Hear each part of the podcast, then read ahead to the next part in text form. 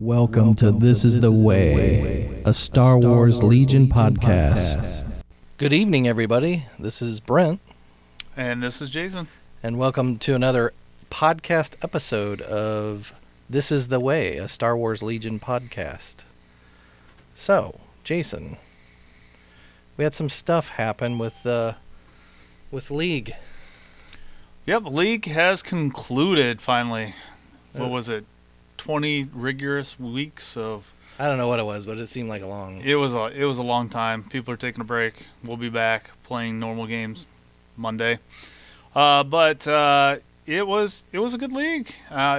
Republic didn't even make it to the final two. That's right. Republic, my favorite faction, did not make it to the final game, and I'm okay with that. So I think we probably need to first talk about the Toilet Bowl. The Toilet Bowl took place last Monday. No, 2 Mondays ago. Andy and Ike, great game. It was a slugfest. It was a droid army versus a army of rebels. I had all the stuff written down, and then in the move, because we're opening a second location, I threw it away. So I don't exactly remember all the scenario, but I was watching it. It was an absolute just grinder. I know it was breakthrough. And you know what won the game? Any guesses? Magical trash can. The magical trash can. So I pulled it off. He is the best of the worst, and only by a very small margin. If it wasn't for the magical trash can, who has saved the Republic and the Resistance for 9 movies now? Yeah. 9 movies and the Clone Wars. I don't know if has he been eliminated in any league games? Do you know? I don't think any game I played in where I played R2 or was playing against an R2 that R2 actually died. I killed him a couple times. Did you? Okay. I was just curious about that because I know we had several people use them throughout the league, and I was just curious how many times he was actually the focus of attention, shall we say. He definitely took some focus away for 45 points, sometimes added 15, especially after we covered Counterpart. He really started to get some use after we covered Counterpart around here. People do listen to our podcast from the area. He did a really good job. So I think Magical Trash Can pulled the winner, the spotlight. I don't know if Ike won, but R2 definitely won the game. Yeah. Sorry, Ike. So that was great. We also had a couple semifinal games and quarterfinal games. But before we get to that, I think we need a huge shout-out. We do apologize. We skipped over somebody that was in the semifinals last time. That's right, Brian. He was waiting to play the winner of the Dave versus me game. That's correct. So it wasn't just going to Brent. However, it did end up going to Brent. Spoiler alert. So Dave and I played our game. It was droid-on-droid action. It was almost a mirror list. So it was 3B2s, 3B1s. All the B2s had the HA setup. All the B1s had the EC15. I had Maul. He had Maul. My Maul was set up more Force-usy, kind of with Force Push and Force Choke. His Maul was set up more melee with Force Push and Tenacity.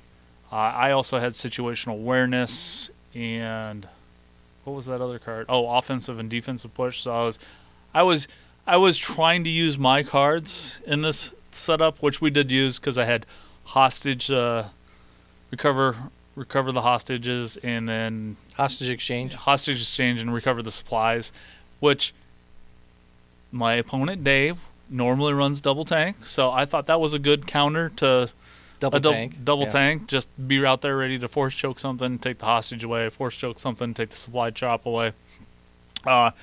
He ran 2 snipers, and then I ran 1 sniper, and the droids, Maul's droids. I love Maul's droids. Those are 35 points that are going on any Maul list that I make. And then we both had a generic commander. And then, so what did the scenario end up being? I vaguely remember this, and again, this was on my list of stuff that I somehow threw away during this transition. But it came down to Moisture Evaporators were in the third spot for objective. Recover the Supplies was in the second spot. And then I didn't know what his list was, and I didn't even ask. We were doing objective cards. He kind of showed up a few minutes late. We were just kind of in a hurry to get the game done. But the first one was... Hostage Exchange? No, the first one was Bombing Run. Oh, and I was like, I didn't want to go... No, it was Payload. I was like, Payload. I didn't want to go up against two tanks. That's what I thought he was running. So I ixnayed Payload. Then it was Recover Supply and Moisture Evaps. And then it was Advanced Positions, Rollout. No, it was Rollout, then Advanced Positions, and then Long March. No. It was Rollout, Long March, Advanced Positions. So I my turn one, I turned down what was that? Payload. I turned down Payload. He turned down the Rollout because he wasn't running tanks. He turned down Rollout. Then I passed because it was Recover the Supplies, and I didn't want to play Moisture Vaps. Even though I was blue player, I didn't want to play Moisture Vaps. I just don't like Moisture Vaps, which we'll talk about later. And then Dave went into round two and then turned down Recover the Supplies, and we did Moisture Evaporators. And even though he was the red player, he put us on Moisture Evaporators. And Long March. Oh, that was brutal. And it was brutal. I had the more favorable side of the board for the setup. Both my VAPs were behind buildings. I was able to deploy my B2s into a building and on top of a building, which gave me range 2 to both evaporators. Just the way the layout was and the way I deployed, covering those with those. And then I put the B1s kind of back so that they can advance and give more cover to them. It was just he said he never really played Moisture Vaps before, and he went into this thinking that, hey, this is a good scenario. And Dave, excellent player, great player, did a phenomenal job. He almost had the win at the end. He did a weird retreat with a unit that was just going to get wrecked if he kept him up there to save him. Total game, 3 miniatures on both sides were taken off the board. It was just back and forth, standby, dodge, standby, dodge. Real barn burner. It was a real, like, we both had the points on the VAPs. He had one last turn where he could have possibly moved in, and then I surrounded the VAPs with a B2 unit, which there's just no chance. He didn't have enough firepower because it was behind a building to even dent it, and it was game over. I conceded then at the end of the game because in the midst of all this, I've decided to open a second store, and I just could not play any more league games with a time frame of 30 days to open an entire store from scratch. I really think you were just scared to play Brian and his Tawns and Wookiees. I don't think I was scared to play Brian. I'm pretty sure that's what it was. Yeah. Anyway. Yeah. So after that, I know Dave and Brian played, and Dave played a 13 activation droid list. Yeah, and Brian played his Taun list. He played a 9 or 10 activation Taun list with Tauns and Wookiees, and it just, the Tauns got out of cover, and they got shredded pretty quickly. Yeah, 13 droid activations bear down on Tauns with STAPs, and it's just tough. So Dave won that game, and then him and I got to play to see who went to the finals to play Matt. So I played a 9 activation Rebel list. It's my Leia list with 3 core units naked, 3 Wookiees with the Bowcaster naked, and then 2 T-47s with the ground buzzer, and I put comms jammer on both of the speeders, which actually worked out very, very well for me going against droids. It was a great game against Dave, and he did run his 13 activation list. You know, I'm going to preference right now. Almost all these lists were in the 790s for correct for points. Bid. Yeah, for bid. We're talking people are winning a bid from 798 to 799 or 799 to 800. I mean, everybody was filling in their points. And, yeah, we don't have information on Matt and Mike's game. Mike was our last Empire player, made it all the way up there. Mike did get eliminated by Matt, who was a droid player. But back to your game with Dave. Yeah, I think we had Hostage Exchange. Yeah, because you called me a couple times on rules. Yeah, so we had Hostage Exchange, and that was pretty much the only thing that really mattered for the scenario or the board layout. And it was just a matter of being very strategic with the Wookiees. I didn't want to have them get anywhere out on the board where they could get shot. So I kind of hid them for a couple turns, and until it was opportunistic to try and engage in melee, I just slowly moved them up the board. The T-47s I moved in pretty quickly and tried to get in as fast as I could and just create problems with displacing troops and getting rid of orders or, denying orders, which is pretty key for droids. So anyway, it ended up being that we went to turn 6 really late, and I pulled out the victory against the droid army. So that secured me a spot in the finals against Matt, where I got to play droids again. And Matt ran a 12 activation droid list that had a tank, a couple staffs. His normal list. 6 B1s. 2 had the heavy weapons. 4 were naked. And then he did the BX commandos with vibro-swords, which was the first time I saw that the entire league. And a BX sniper team. So we had Hostage Exchange again. I think that was the first time Matt said that he played Hostage Exchange, so that was great.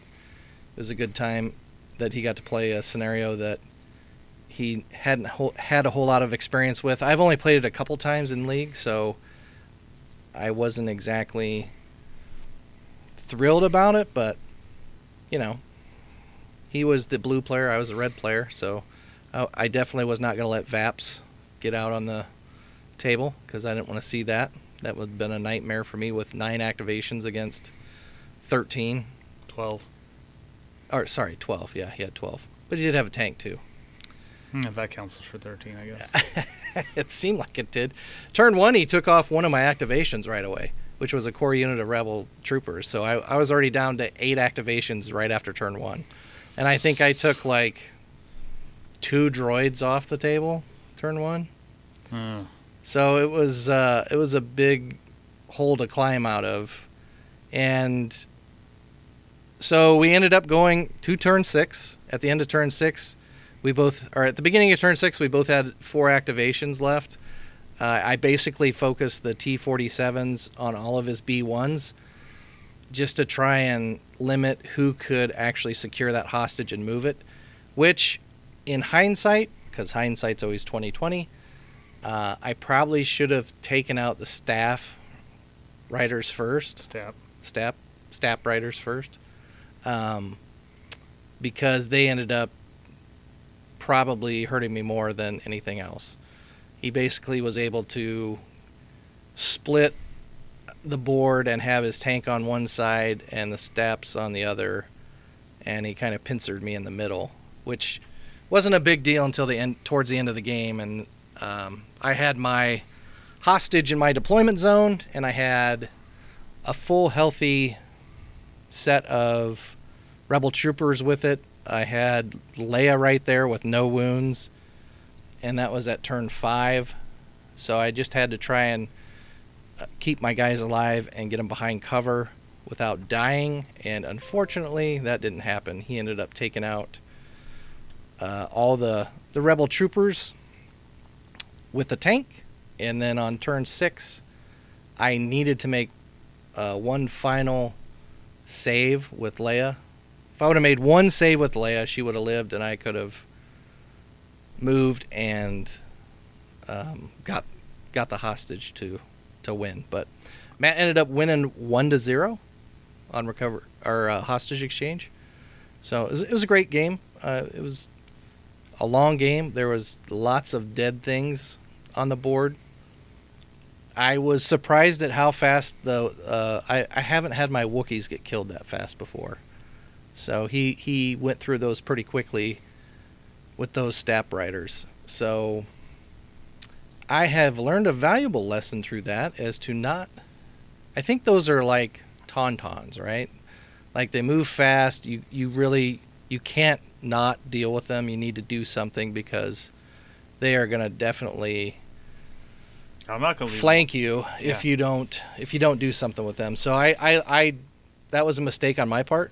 He played them really well, and he flanked my Wookiees with them and ended up mowing down most of my Wookiees with his 2 units of STAPs. And so I'm pretty disappointed that the Wookiees don't have like surge on defense or something, because they just melt. Yeah, well, let's make them more powerful. Why don't we just make them 5 health? Well, no, I'd rather just have like a surge or something. Okay. Well, what? So congratulations to Matt. You did a great job in the league. I have to say that obviously Pod 2 is the most dominating pod to come out of, because Matt and I both came out of Pod 2. Did you? Yep. He beat me in pod play too. Did he? Yeah. So that's 2 wins for Matt against you? Yeah, he's 2-0 against me. Yeah. That's my 2 losses for league. I haven't even played Matt. Yeah. You should. He's a good player. Yep. So. I'll have to play both of you. I'm just kidding. All the pods were pretty well balanced, I think. That kind of concludes our Legion play. We'll be handing out some prizes. But it was fun. I think we learned a lot. People learned how to beat the Republic. People learned how to... Beat Wookiees. They learned how to deal with Wookiees. Yeah. Droids... Just you got to bring too much firepower these days because the droids. It's a weird meta right now. I think it's in a transition. We're waiting on some of the new units. I think it's going to make a huge difference. The problem is, like, when this game first came out, you didn't have these huge silly dice pools with like some of the Republic things. So it's really just difficult to deal with units that, you know, are rolling just so many dice at you. And I don't know what you do against that, because obviously rebels are rolling white dice, so that's not good. But then you go into a 13 or a 12 activation droid list, and there's just so many bodies you got to chew through to get through that. So yeah, so that's kind of where we're at with league. It was a great league. Awesome people played in it. Really appreciate everybody who took the time out to play. The sportsmanship and gameplay was great. I think I don't think I've heard anything really too bad or any negativity coming out of the league. I didn't really hear a lot of negativity. There was a lot of rules learned. People weren't happy with. They didn't understand the rules. I think we've got through it. People know the rules a lot better. Matt did say that it's very competitive up here. So yeah, that was good feedback, at least that I got from him. He's not from the area. He traveled to play in the league, and he said, you know, he'd like to get a few more games in down here because it's very competitive and there's a lot of good players in our meta. So that's that's a good thing. That's a good thing for everybody. So and I would agree with that. I enjoy playing all my colleagues, all my fellow tabletop nerds who like to play with little plastic dolls, kill stuff. I'm gonna transition to the next apology. We tried impromptu, no script rules thing last week. We did not like the outcome of that podcast. We will never be doing that ever again. So if you listen to our 4th podcast, episode 4, just know that it's kind of a offshoot. It's not our normal thing. Moving on to the rule of the week, we're going to go with fire support this week. One of my personal favorites because I play Republic. But fire support is in, I know, the Empire. It is also in... Rebels have it. Rebels, and I think there might be a way to fire support 1 or 2 ways offshot with droids, but I'm pretty sure you can't. But the big thing with fire support is fire support. Your unit that's fire supporting, A, has to have the fire support keyword. And if they are issued an order during the command phase, doesn't matter how they were issued an order, as long as they have that face-up token, they're allowed to fire support, which adds their dice pool into the dice pool of another unit that's rolling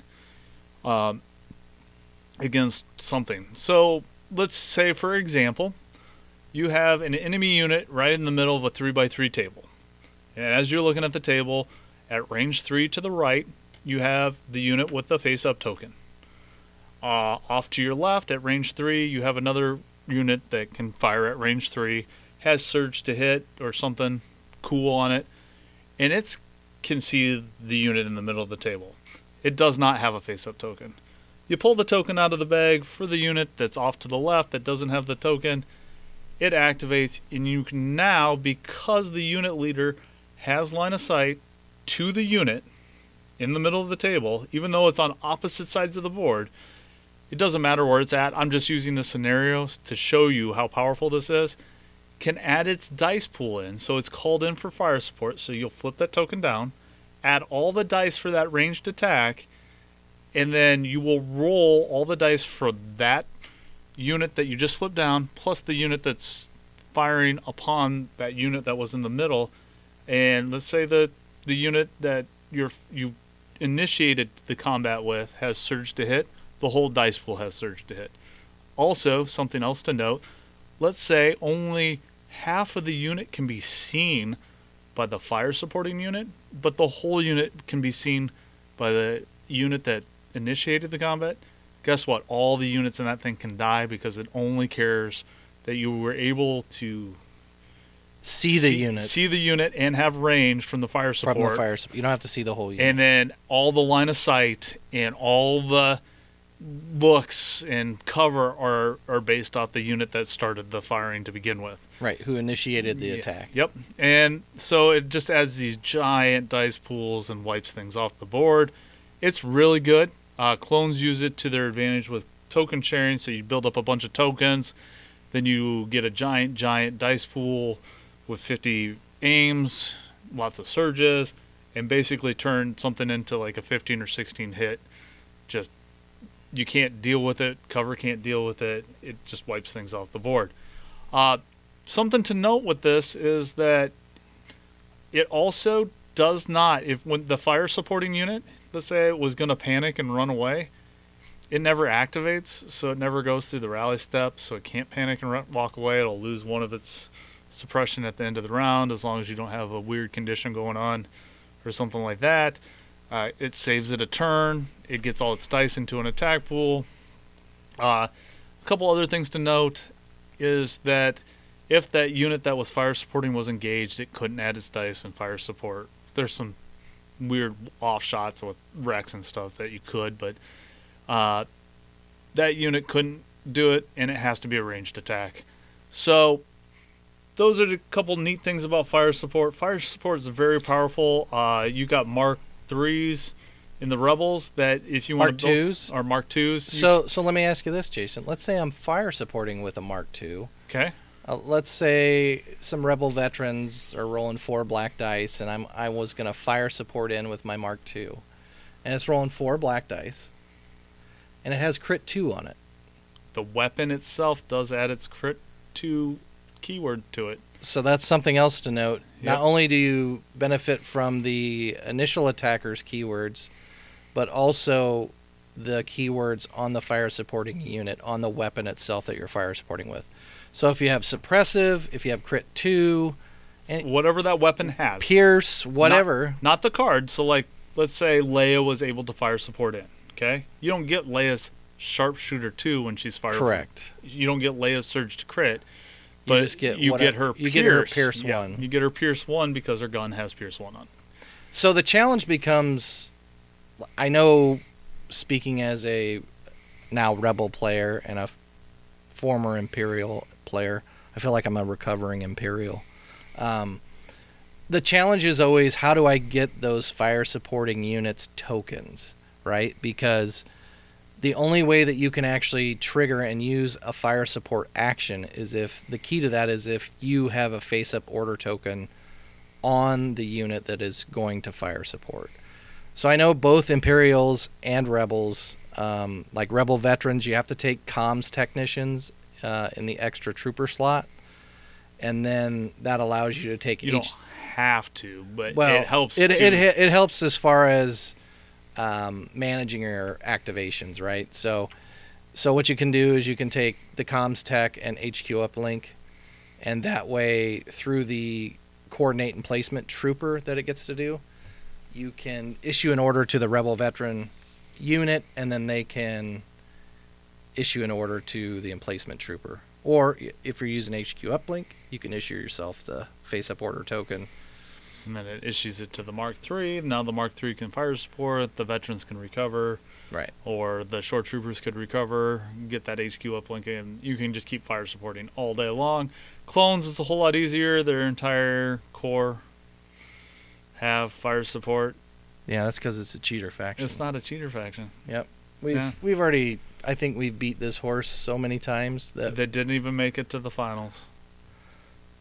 Next league, I'm playing Republic. Okay, that's fine. And I'm going to try to coordinate my time better so that maybe I can finish. Try not to open a new store. Well, things happen. You know, stuff like that.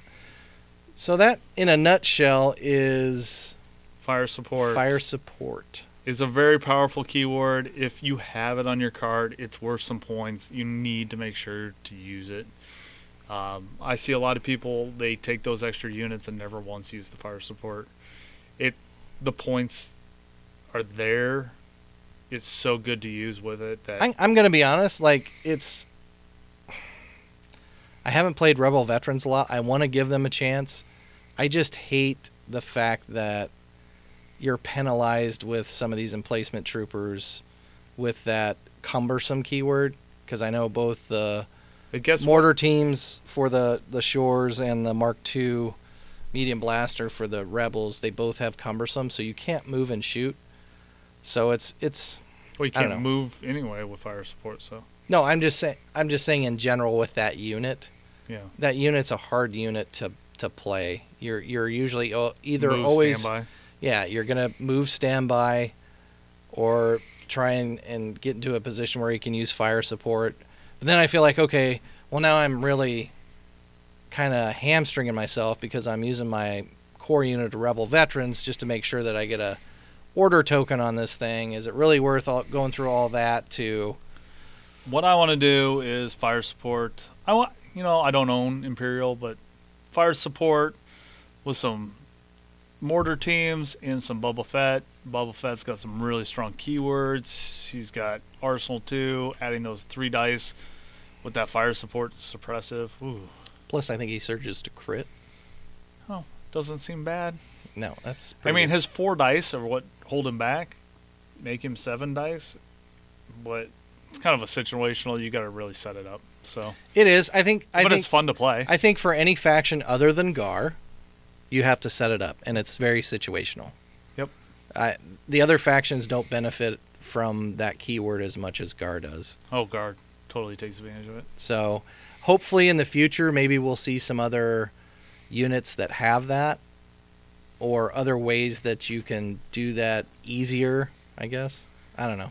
It'll be interesting to see what comes out in the future for fire support for non-GAR units. But we chose to cover that because, there's a lot of new players coming in and they really struggle understanding what fire support does and how powerful it is. So I think, I even think veteran players like myself, I probably don't utilize it to its best ability. And I think I just need to play around with it. It's hard as a player because you get stuck with, like in League, I didn't want to change it up right in the middle of, that's something you're not used to. Right, yeah, not without having, there's a lot of muscle memory in the list that I played for the bracketed tournament part of our league, so. instant salt if you fire support Brent, and then he goes, "What are you doing now?" Oh, he just, he salts my French fries. So that is fire support. I think we move on. We have a Wookiee spoiler that was spoiled on May the 4th. We do a podcast every other week, so we're just getting to this now. Do you want to start us off with this new awesome Wookiee? You're the Wookiee player. I'm not as so. I talked to a couple other Rebel players, and they seemed excited about this equipable upgrade for the Wookiees, and you replace your Bowcaster Wookiee with it. It is 5 points cheaper, and there's two sides to the card. So there's a defensive side and an offensive side. So on the defensive side, the Battleshield Wookiee gains two black dice in melee, and you reduce your maximum speed by one. Kill. Bad. You gain armor one, so while defending, you can cancel up to one hit result. Not in this meta. Yeah. So the offensive side is in melee, you get two red dice. That's good. And that's it. Yeah. So at the start of your activation, you can either flip the card to its offensive side or defensive side. Right. And it's a melee action, so you could be always in the offensive or you could be always in the defensive, but Wookiee's moving at speed 1 in the defensive, you're going to die fast. So the whole like Vader shtick with Wookiees is to hide them and move them up the board as fast as you can so that you can engage. So if you decrease their speed by 1, how does that help you fulfill that mission? Okay, so you get armor 1. I mean, you're going super high skill level. So a lot of the units, too, so you get armor 1. Great. Maybe you get into melee, and then the next turn you flip the card over. Now you got armor 1. You're kind of in the mix of stuff. Lots of stuff's around you, and you've now got extra defense to move between all the units and stay alive a little bit longer. You would think that's good. But then I think about all the Jedi that are out there, and I think about like all the other things that get like Impact 3 on their melee weapons. And it's like, okay, so we got all these melee weapons that have impact on it. So now you're just making it so that you can turn whole bunches of stuffs into crits. So now you can't use your dodge tokens. I didn't, you know what? I'm on Brent's side on this one. I think they could have done a better job with this. I think with the defensive shield, maybe actually giving it shield 2 or something. So I get what they were trying to do, and this has been my complaint with Wookiees. I mean, Wookiees are great. I love Wookiees. I think they're probably one of the best units in the game, in my opinion. However, they die really fast. Like, they don't surge on defense. So if you're not rolling a shield, you're taking wounds. So I get it, and they have 12 health. That's a lot. I'm not saying it's not. Yeah, their defense is in their health. So I get... I feel like they were trying to give the Wookiees a way to have a chance at being defensive, but this isn't it. Like, giving them armor 1 and reducing their speed, that does not help them at all defensively. I don't think. So yeah, it makes them a little bit. I just don't like the speed 1 with you. I'm not too keen on the 2 red. I mean, if you need to save the 15 points for the Bowcaster. If you're running 3 sets of Wookiees. Yeah, 3 sets of Wookiees. I mean, 3 sets of Wookiees is the same health as 6 sets of naked B1s. Just throwing that out there. Same health pool if you're adding the extra heavy in there. Right. So that's a lot to chew through. A lot of people can't chew through that, but almost everybody's building lists to have to chew through that right now, so... Wookiees kind of lose their edge against that right now with that health pool. They're losing that edge because everybody's building these lists with heavy dice pools to combat the heavy amount of droid armies coming at them because you got to chew through so much health. The Wookiees had that advantage that you had this ton of health, like having 6 naked B1s coming at you in 3 units. But with everybody adding heavy dice pools to counter that because of the meta, I don't know. I just, I know people are excited about it. Stay excited and definitely buy some stuff from me. But other than that, I mean, of course, I'm probably going to buy 3 because I'm like a completionist, right? So you're going to buy them because I'll you know what? Them. You're going to. They're not going to be available. They're going to sell out. They're not going to be available, and then all of a sudden, you're going to figure out a way to use them. We're just not seeing it right now. I don't feel it either. I'm not super excited about this. I'm not excited like I was about the Party Boss. I'm not even a Rebel player. I own the Rebels, but I was excited. I was super excited about the Party Boss. Wait till we get to talk about Yoda. I mean, okay, so you have Tenacity on the Wookiees, right? So if they're wounded, you're getting a red die. So in the Bowcaster setup, as long as you have 4 Wookiees, including the Bowcaster, you're rolling 8 black dice in melee and 1 red die. If you're wounded. With the shield Wookiee, you're rolling 6 black dice and 3 red dice. If you're wounded. So, I mean, yeah, it's a slightly better. I think it's the points. I mean, honestly, the only reason I would take it is the points, but then you're losing the Bowcaster, and that's 1 to 3 with Pierce 1, a little chip damage. But this is my best unit in my army. Why would I sacrifice points on it? Yeah. You know what I mean? Like, if I'm going to spend points, yeah, but that 15 points. This is where I'm spending the points. That's C-3PO. I'm not disagreeing with that. If you're running a list and you need C-3PO, this is a way to do it. I don't like the Bowcaster that much either, because who really wants to stick the Bowcaster out to take a range 3 shot? You want to get those Wookiees delivered to melee. No, you need that Bowcaster because he has Pierce with GAR. Pierce 1 on how? What's the range on Wookiees normal dice? 2. So I guess if you're in range 2, getting that Pierce 1, because you don't get the Pierce on melee, so... you do if you spend a... If you have Duelist go off, but yeah. Yeah. But you don't get the Bowcaster Pierce. Unless you're shooting. So, I mean, he's a good way to... And then you got that Impact, I guess, if you're going to get there some VTs. There is Pierce and Impact. Yeah, I mean... I don't know. I just don't see us... Like, me as a player who's played Wookiees now for quite a while...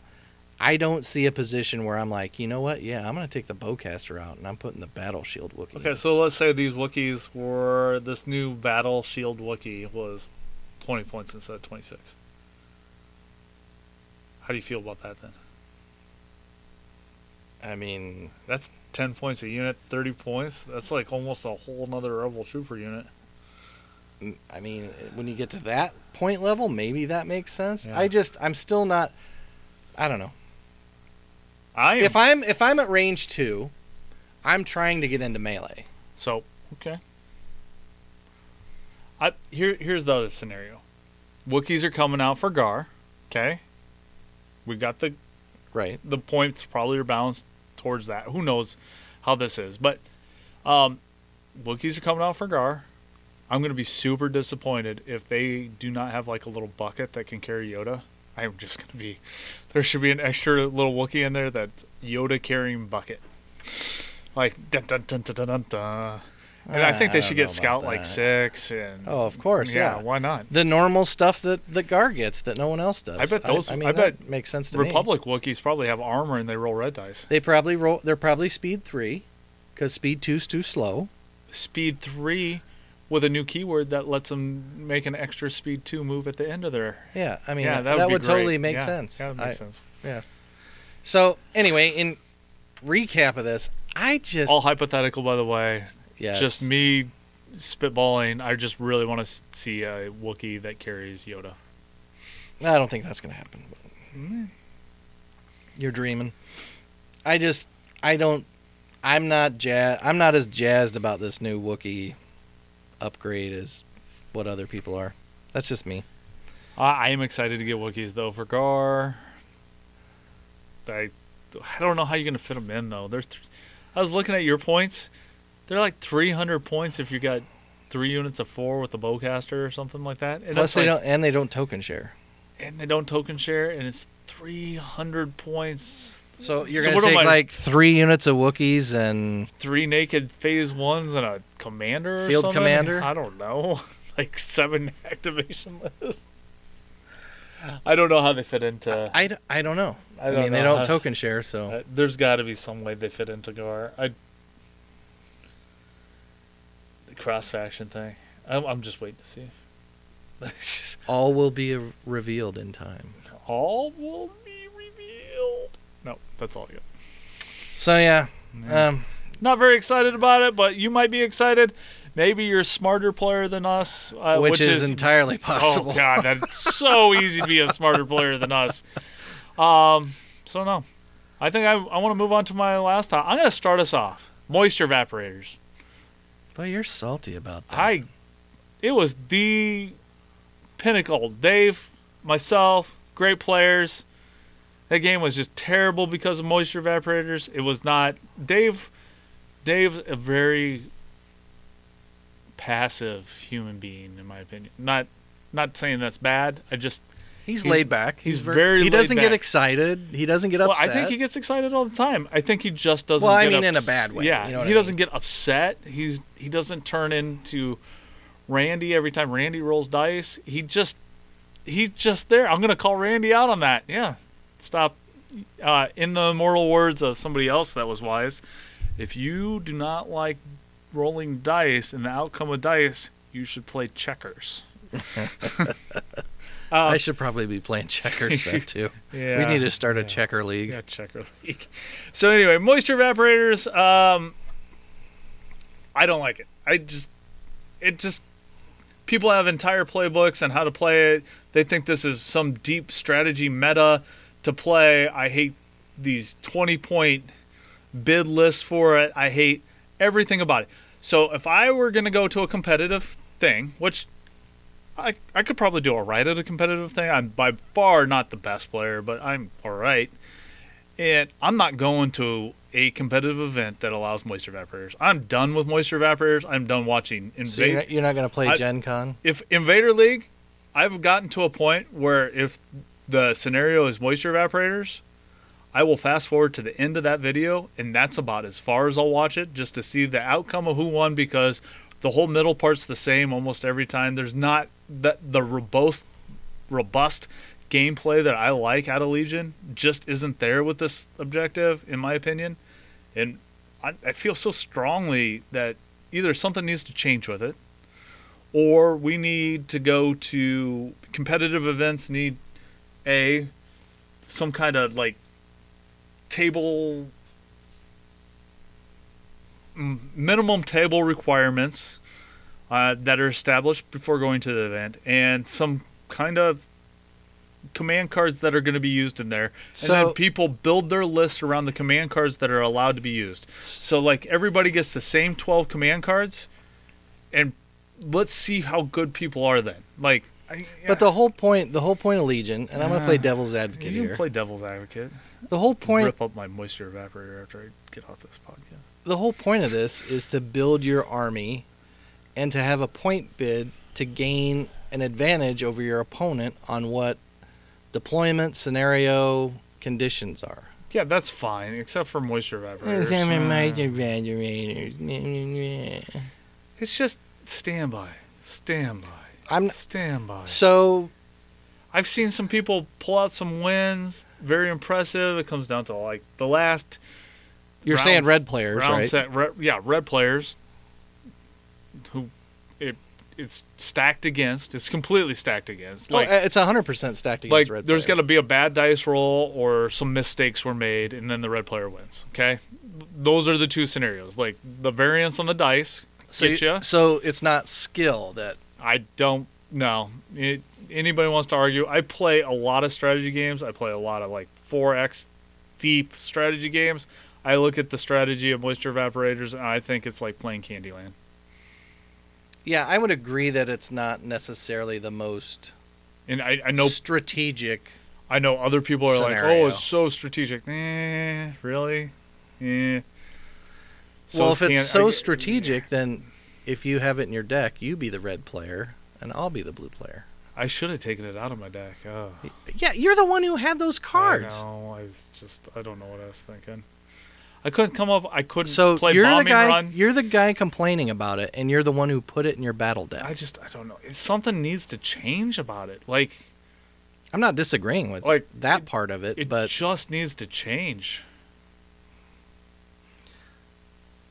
I think part of it, too, as a red player, I don't know how you get into a situation where that is even a viable option, even if it comes up in the rotation. Because you're not familiar with playing it, because you're playing in a very healthy Legion meta that's not playing it a lot? If you've played it once, yeah, you don't need to play it anymore to know that if you see that card come up, and you're the red player. You need to flip that card over. Yeah, you need to use both of your vetoes. Yeah, but if it's in spot 3, you use your first veto to take out the first.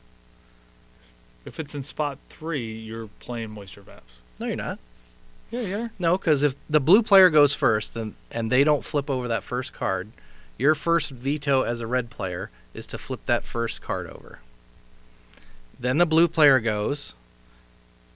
Oh, I see what you're saying. If the blue player does flip that. Okay, so if it's in spot 3, the blue player is flipping the first card to get to Moisture Evaporators, and then if you don't flip it on the second turn, they're flipping it again. It's always getting played. My brain was a little frazzled there on that one, but yes, you're right. We're getting older. This is the old guy podcast. This is the I look at some. I look at some of these other podcasts that are happening. We are got to be the oldest group of podcasters. Yeah, that's okay. Man, I refuse to grow up. I'm just not a fan of Moisture Evaporators. I get it. I understand. There's more fun games. Like the shootout you and Matt had with Hostage Exchange. That was a real bad. We lost our entire armies. Yeah, if I win a whole game and and only 3 miniatures were off the board, I would be so disappointed in that game.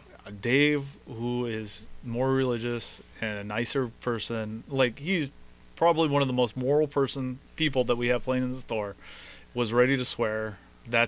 I don't believe that. No, that's what he said. I was just like, oh, he's one of the most moral people that we've had at the store. Even him. I was like. So after he played it, what did he think? He hated it? Oh, he hated it. Yeah. There was no love for 3 minutes. We tried to get positions and shots, but strategically we can't lose anything. Yeah, because if you lose a unit, you're done. Yeah, then so red player gets a lucky shot off and kills a unit, a blue player, and now the tides have turned, and now the blue player is the red player, and now you got to come at them and try to... Oh my God, I hate that scenario. I do not know... Competitively, I think it's too broken to be competitive. It's just too broken competitively. It's not an even footing. It's almost... It's not. It's ranked at 80% win rate for the blue player. Blue player, easy. Statistically, 80% of the time, the blue player should win. It's not... That doesn't bring a fair competitive game to the table, and I just do not like that. It's not my thing. I mean, whatever. I mean, you could have a really bad list with certain scenarios that you wouldn't have a chance against. A lot of the lists I run real slow things. Bombing Run would be just detrimental to me, right? But it's not... I could build lists that could support Bombing Run, but I can't build an 800... I can't go, hey, let's play this 800-point game, and then no Moisture Evaporators is out there and go, I've got a really hard matchup 9 times out of 10 where 80% of the time I should theoretically lose. It's not, right. I don't know. Statistically, I don't like it. So Atomic Mass, if you can do something to fix Moisture Evaporators, there's a lot of smart people, smarter than Brent and I. Way smarter. There's probably people in our league that could figure out something better than what it is. Fix Moisture Evaporators and fix it the right way and do something. I don't know. Maybe just ban it from competitive play. I am fine with the ban hammer coming down on that thing. I'm not usually okay with bans. But that one in competitive play, I'm okay with it. Yeah, I mean, we kind of touched on this topic a little bit, I think, last podcast or maybe the one before. I think in certain instances it makes gameplay more interesting if the scenarios and everything are predefined by the tournament or or whatever. Now, and then you want that board edge. So then the point bid would be for which side of the table you play. Board edge and first deployment. Right. Like that literally what I think you should fight for. I don't think. Because I know in other games, like I played War Machine and everything like that, and it was random that way. I mean, the scenario and everything was random, and what you bid for was board side. Because you always have casual play, you can play what you want. Right. But you get into the competitive scene, I think you should be locked into trying to look at what things could be out there and build a list around that to see how good you really are. Right. What can you do with that? And I think with the way that Atomic Mass is situated, with the personnel that they have there. Well, they got a strong crew. They have a strong crew. They have a lot of miniatures background. They have a strong crew. Then they got stronger. Stronger with the backup from the Fantasy Flies guys that joined the team. Plus Privateer Press. They had some guys come over from Privateer Press. That team is just strong. And I think you're going to see some new scenarios come out. It might be a little while yet until they do that, but... Well, 24 months. They've already... Or 18 to 24 months. 2022 is probably the first you'll see them do anything. Yeah, so we've got things coming out. I can't wait to see Yoda, though. Yeah. I'm just thinking about Yoda. I really want to play that little guy. He seems good. He seems all right. Let's see. What's the Empire get? Callus? Callus, I like Callus. Callus. Let's see. Let's put Callus on a scale against Yoda.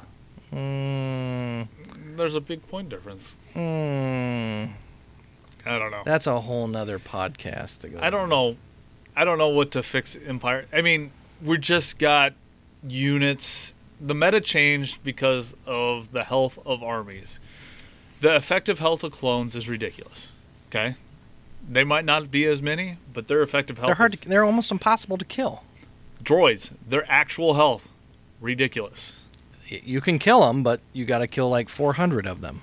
Rebels can just bring some hodgepodge of something together that you're not ready for. It's just they've got a counter to everything. They're very versatile. They're very versatile. So, you know, I just think the meta is at a changing point, and then Empire needs... I don't know. I think...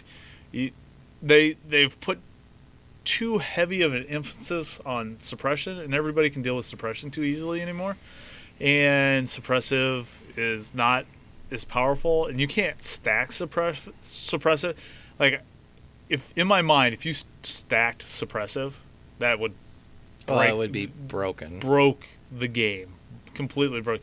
So you can't do that. But I don't know what they need. So Empire.